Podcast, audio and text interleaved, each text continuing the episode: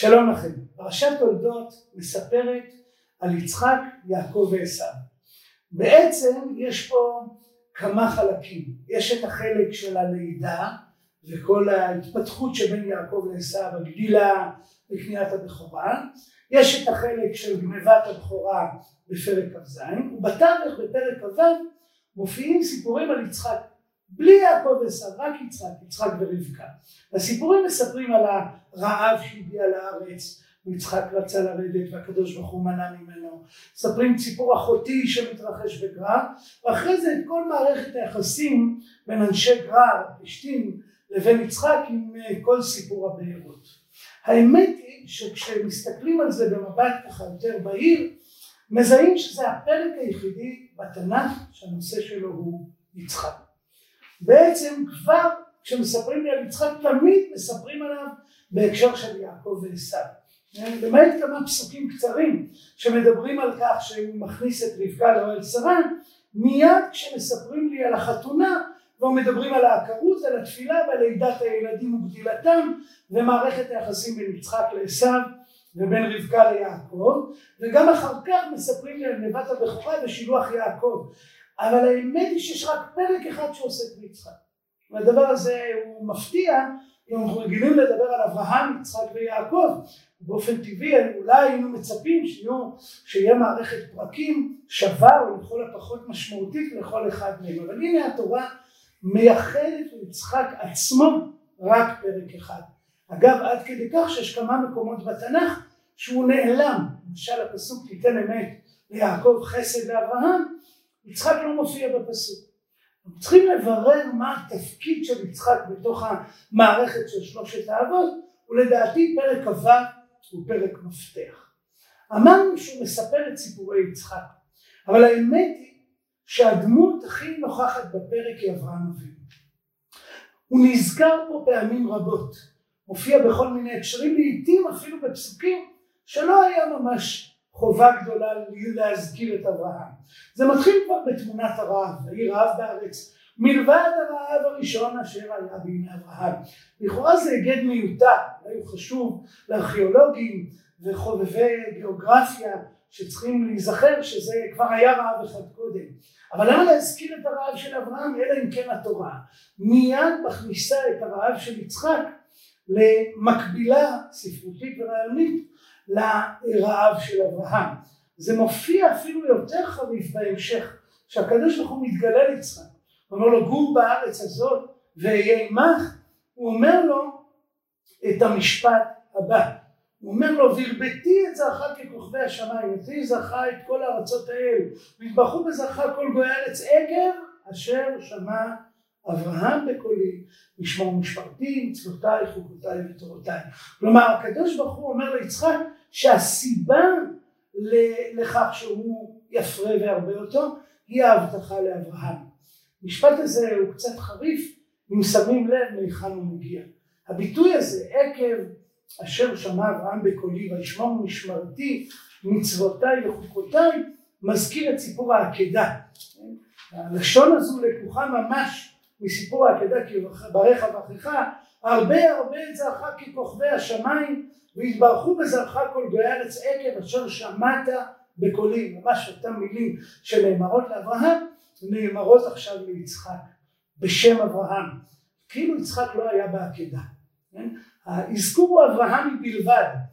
סיפור העקדה הוא סיפור של אברהם ולכן ההבטחה לאברהם תתממש בימי יצחק. הדבר הזה נאמר במפורש כאן על ידי הקדוש ברוך הוא והוא עולה שמו של אברהם נזכר בסיפור באופן מפורש בסיפורי הבארות. אומר הכתוב התורה אומרת לנו וישוב יצחק ויחפור את בארות המים אשר חפרו בימי אברהם אביו. ויקרא להם שמות כשמות אשר קרא להם אביו. כלומר הנוכחות של אברהם מלווה גם את פועלו של יצחק בחפירת הבארות וזה נאמר במפורש גם בהמשך וירא אליו אדוני בלילה ההוא ויאמר אנוכי אלוהי אברהם אביך אל תירא כי איתך אני אנוכי אנוכי וברכתיך ובביתי זרעך מה? בעבור אברהם עבדי הפרק שעוסק ביצחק הפרק היחידי שלא עוסק בש... בדור ההמשך לא עוסק ביעקב ועשו אלא מתייחס ליצחק כל הזמן מדבר על אברהם אבינו. הן בפועלו של יצחק עצמו, הן בדברי הקדוש ברוך הוא כמה פעמים פה בסיפור. וגם מבחינה ספרותית, יש פה רמיזות לסיפורי אברהם דרך סיפורים מקבילים, למשל אחותי. כלומר, כל הסיפור שבו יצחק נמצא בגרר, אומר שרבקה היא אחותו, מחזיר אותנו אל סיפור אברהם ואל האחותי של אברהם שחוזר הן בסיפור אה, אה, פרעה והן בסיפור אבימלך. כלומר סיפורו של יצחק, הפרק היחידי שמציב את יצחק כדמות מרכזית הוא פרק שקוע בשמו של אברהם, בסיפורי אברהם, בברכות אברהם, בהבטחה לאברהם שהשם נתן. הדבר הזה מחדד עוד יותר את העובדה שכמעט אין לנו את דמותו של יצחק לכשעצמה. אם נשים לב, סיפורי אברהם שמתחילים אולי בפרק י"א, אולי בפרק י"ב, מסתיימים בפרק כ"ה, מונים משהו כמו 14 פרקים. סיפורי יעקב שמתחילים בלידתו, ממשיכים קדימה, מונים עליהם אף הם פרקים רבים. ואילו יצחק הוא דמות נעלמת, קיימת אך נעלמת. מופיעה, אבל היא תמיד מופיעה בהקשר רב דורי.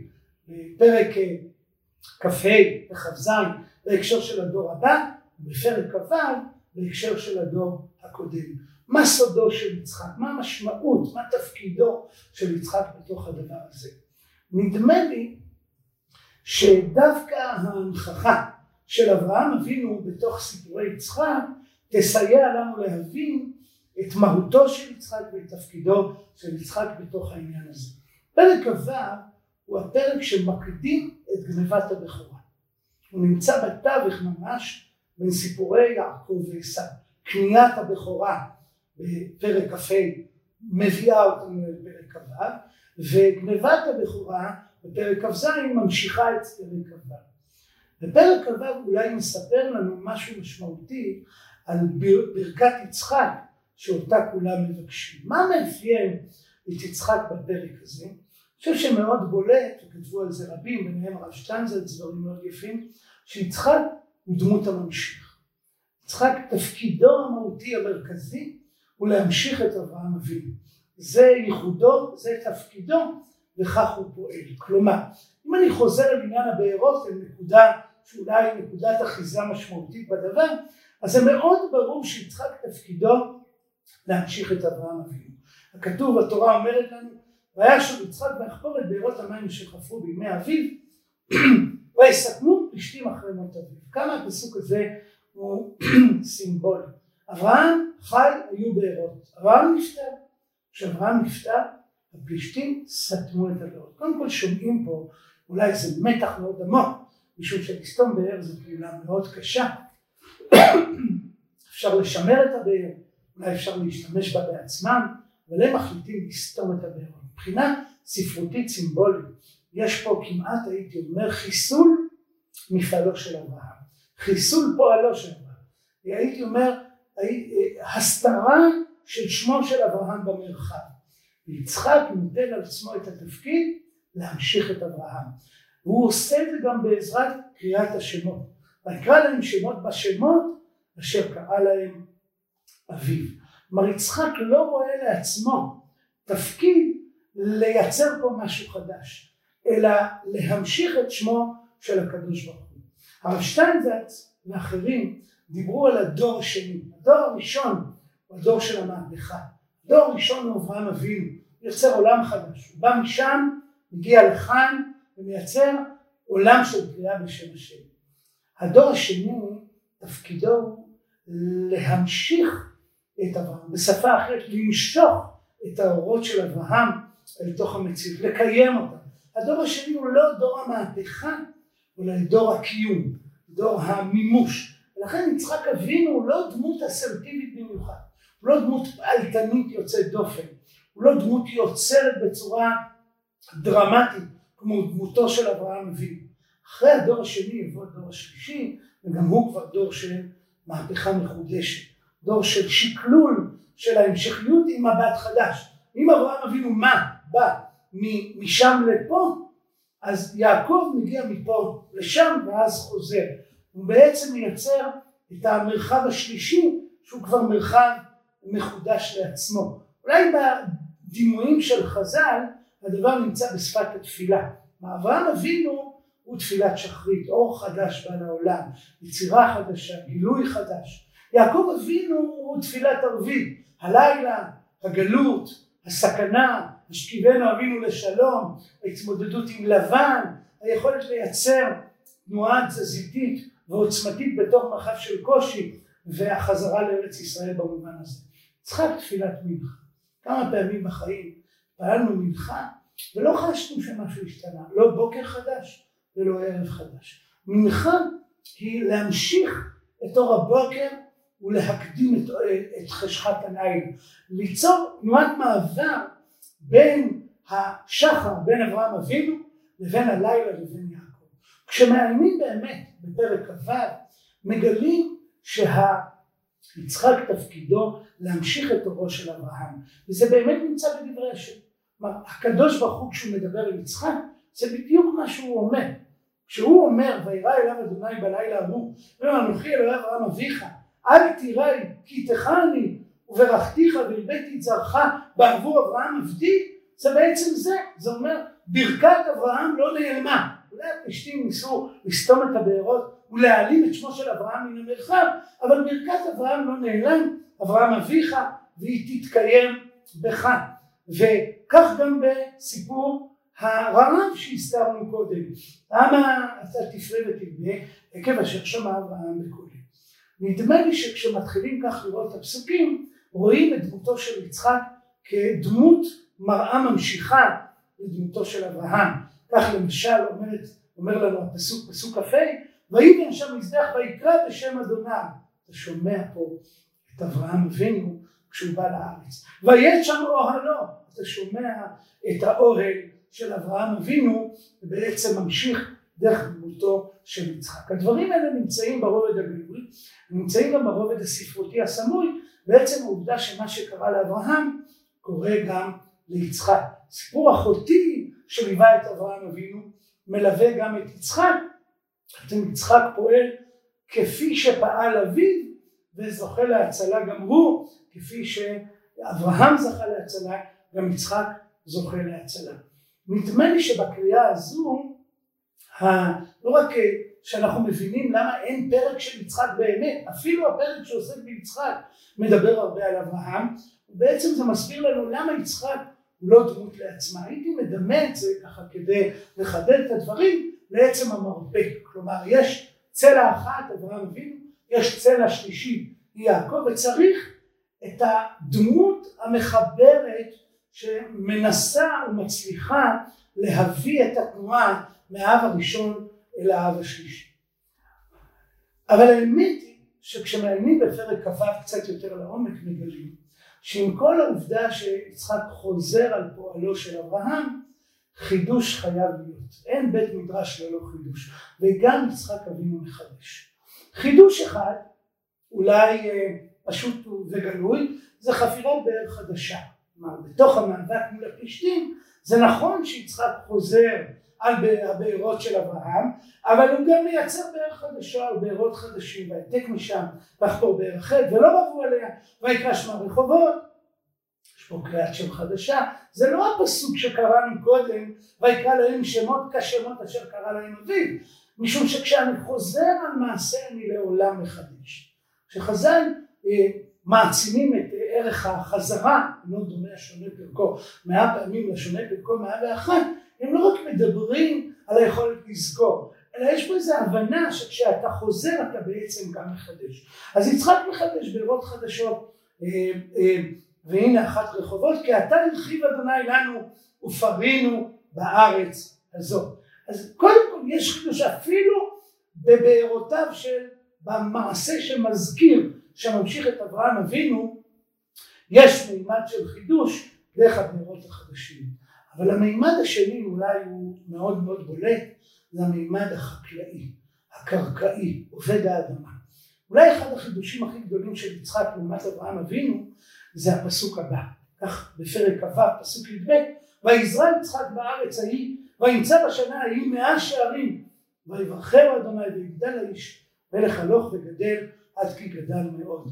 לצד המקנה צאן ומקנה בקר, יצחק מחדש את עבודת הקרקע, הוא זורע.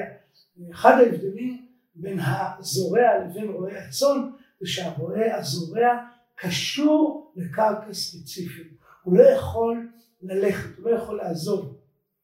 אה, בספר קיצור תולדות האנושות יש ניסוח בעיניי מאוד יפה, שאומנם האדם ביית את החיטה, ולחיטה בייתה את האדם. ברגע שאדם הופך להיות זורע, הוא כבר לא יכול לנוע בצורה חופשית, לא בדואי שמסתובב פעם כאן ופעם כאן, הוא קשור למקום, הוא צריך, הוא, הוא, הוא לא רק זורע דברים שיש להם שורשים, אלא הוא עצמו יש לו שורשים שלו בקרקע. וזה באמת חידוש של יצחק. הוא עולה מאוד את הרעיון שהתפקיד של יצחק זה להמשיך את אברהם אבינו. אם הוא ממשיך של אברהם אבינו, אז השורשיות, ההתקבעות, היא מידתו של יצחק. אולי הדבר עכשיו יסביר לנו את ההתערבות של הקדוש ברוך הוא בתחילת פרק כ"ו. ויהי רעב בארץ מלבד הרעב הראשון אשר היה בימי אברהם וילך יצחק אל אבימלך מלך פלישתים קרא. וירא אליו אדוני ואומר אל תרד מצרימה שכון בארץ אשר, אתה, אשר אמר אליך גור בארץ הזאת מדוע הקדוש ברוך הוא מתערב ואומר ליצחק להישאר כאן. הרי אצל אברהם הוא לא התערב ואברהם עשה מה שעשה. הדבר הזה משתלב יפה במחשבה שיצחק צריך להישאר פה שחלק מההמשכיות היא הוויתור על החופש לנוע. הוויתור על החופש לפעול בצורה שהיא חד פעמית ושלך. אתה צריך להישאר במקום זה זה הכוח שלך להישאר כאן. זה גם יסביר לנו יפה מדוע אצל יעקב כשיעקב רוצה לרדת מצרימה אלוקים מעודד אותו לרדת מצרים כי התפקיד של יעקב הוא אחר. התפקיד של יעקב הוא להתמודד עם הגלויות עם גלות לבן גלות מצרים. התפקיד של יעקב זה להתמודד עם החושך. אבל יצחק יצחק כל כוחו הוא להישאר כאן בתוך הארץ. במובן הזה הוא עולה תמימה. הוא לא בא משום מקום כמו אברהם אבינו הוא גם לא הולך לשום מקום כמו יעקב אלא כל כולו יושב בארץ הזו. והתמונה הזו של ההשתרשות שהיא פועלו של יצחק בתוך המערך הזה היא מעלימה אותו לעיתים ובאמת אפשר לומר תיתן אמת ליעקב וחסד לאברהם כי הם האבות הבולטים המרכזיים שהתורה ייחדה להם מקום, מקום מפותח ועסקה בתולדותיהם בצורה נרחבת. אבל יצחק הוא דמות המעבר ובמובן הזה זה כוחו אני אשתף אתכם במחשבה שהרבה פעמים מלווה אותי כשאני לומד את סיפורי יצחק לפעמים כשהם מגיעים אליי אורחים הביתה חושבים, מדברים, אוכלים, אחרי זה הם הולכים אחרי זה יש את השלב שאתה יושב על הספה ורגע נזכר במה קרה. שמת לב שהוא אמר את המשפט הזה, ראית איך הוא, וזה אני קורא לזה זמן יצחק, זה זמן שלא עושים בו כלום. זה זמן שנותנים למה שהיה קודם לחדור, נותנים משמעות, נותנים לאירועים שקרו את הנוכחות שלהם. זה לא זמן של יצירה, זה לא זמן של פעולה. אגב בסוגריים אחרי זה צריך לקום לסדר. זה זמן כזה שצריך לעבוד. אבל יש את הזמן שאתה נותן לחוויה מקום. נדמה לי שהתפקיד של יצחק הוא לתת לאברהם נוכחות. ובזה הוא מכין את התנועה לקראת הבאים בתור. ההבנה הזו אולי תסביר מדוע יצחק אוהב את הפעלתנים. דווקא הוא, הדור השני, הדור של ההמשכיות, הדור של ההשתקעות, של הפסיביות העוצמתית, לא הפסיביות הנרדמת, אלא הפסימיות שדווקא יוצרת איזושהי עוצמה בנוכחות ובהשתקעות, אוהב מאוד את הפעלתנים, אוהב את עשיו בשלב הראשון כציד בפיו, אוהב את יעקב אחרי מה שעשה למרות מה שעשה, אולי דווקא יצחק מחכה לדור שלישי פעלתן, לכן הוא אוהב את הפועלים והיוצרים, אוהב את עשיו אחרי זה את יעקב. התמונה הזו נדמה לי הופכת את יצחק דווקא לדמות כל כך משמעותית במעבר שבין האבות למרות שהוא דמות קיימת אבל נעלמת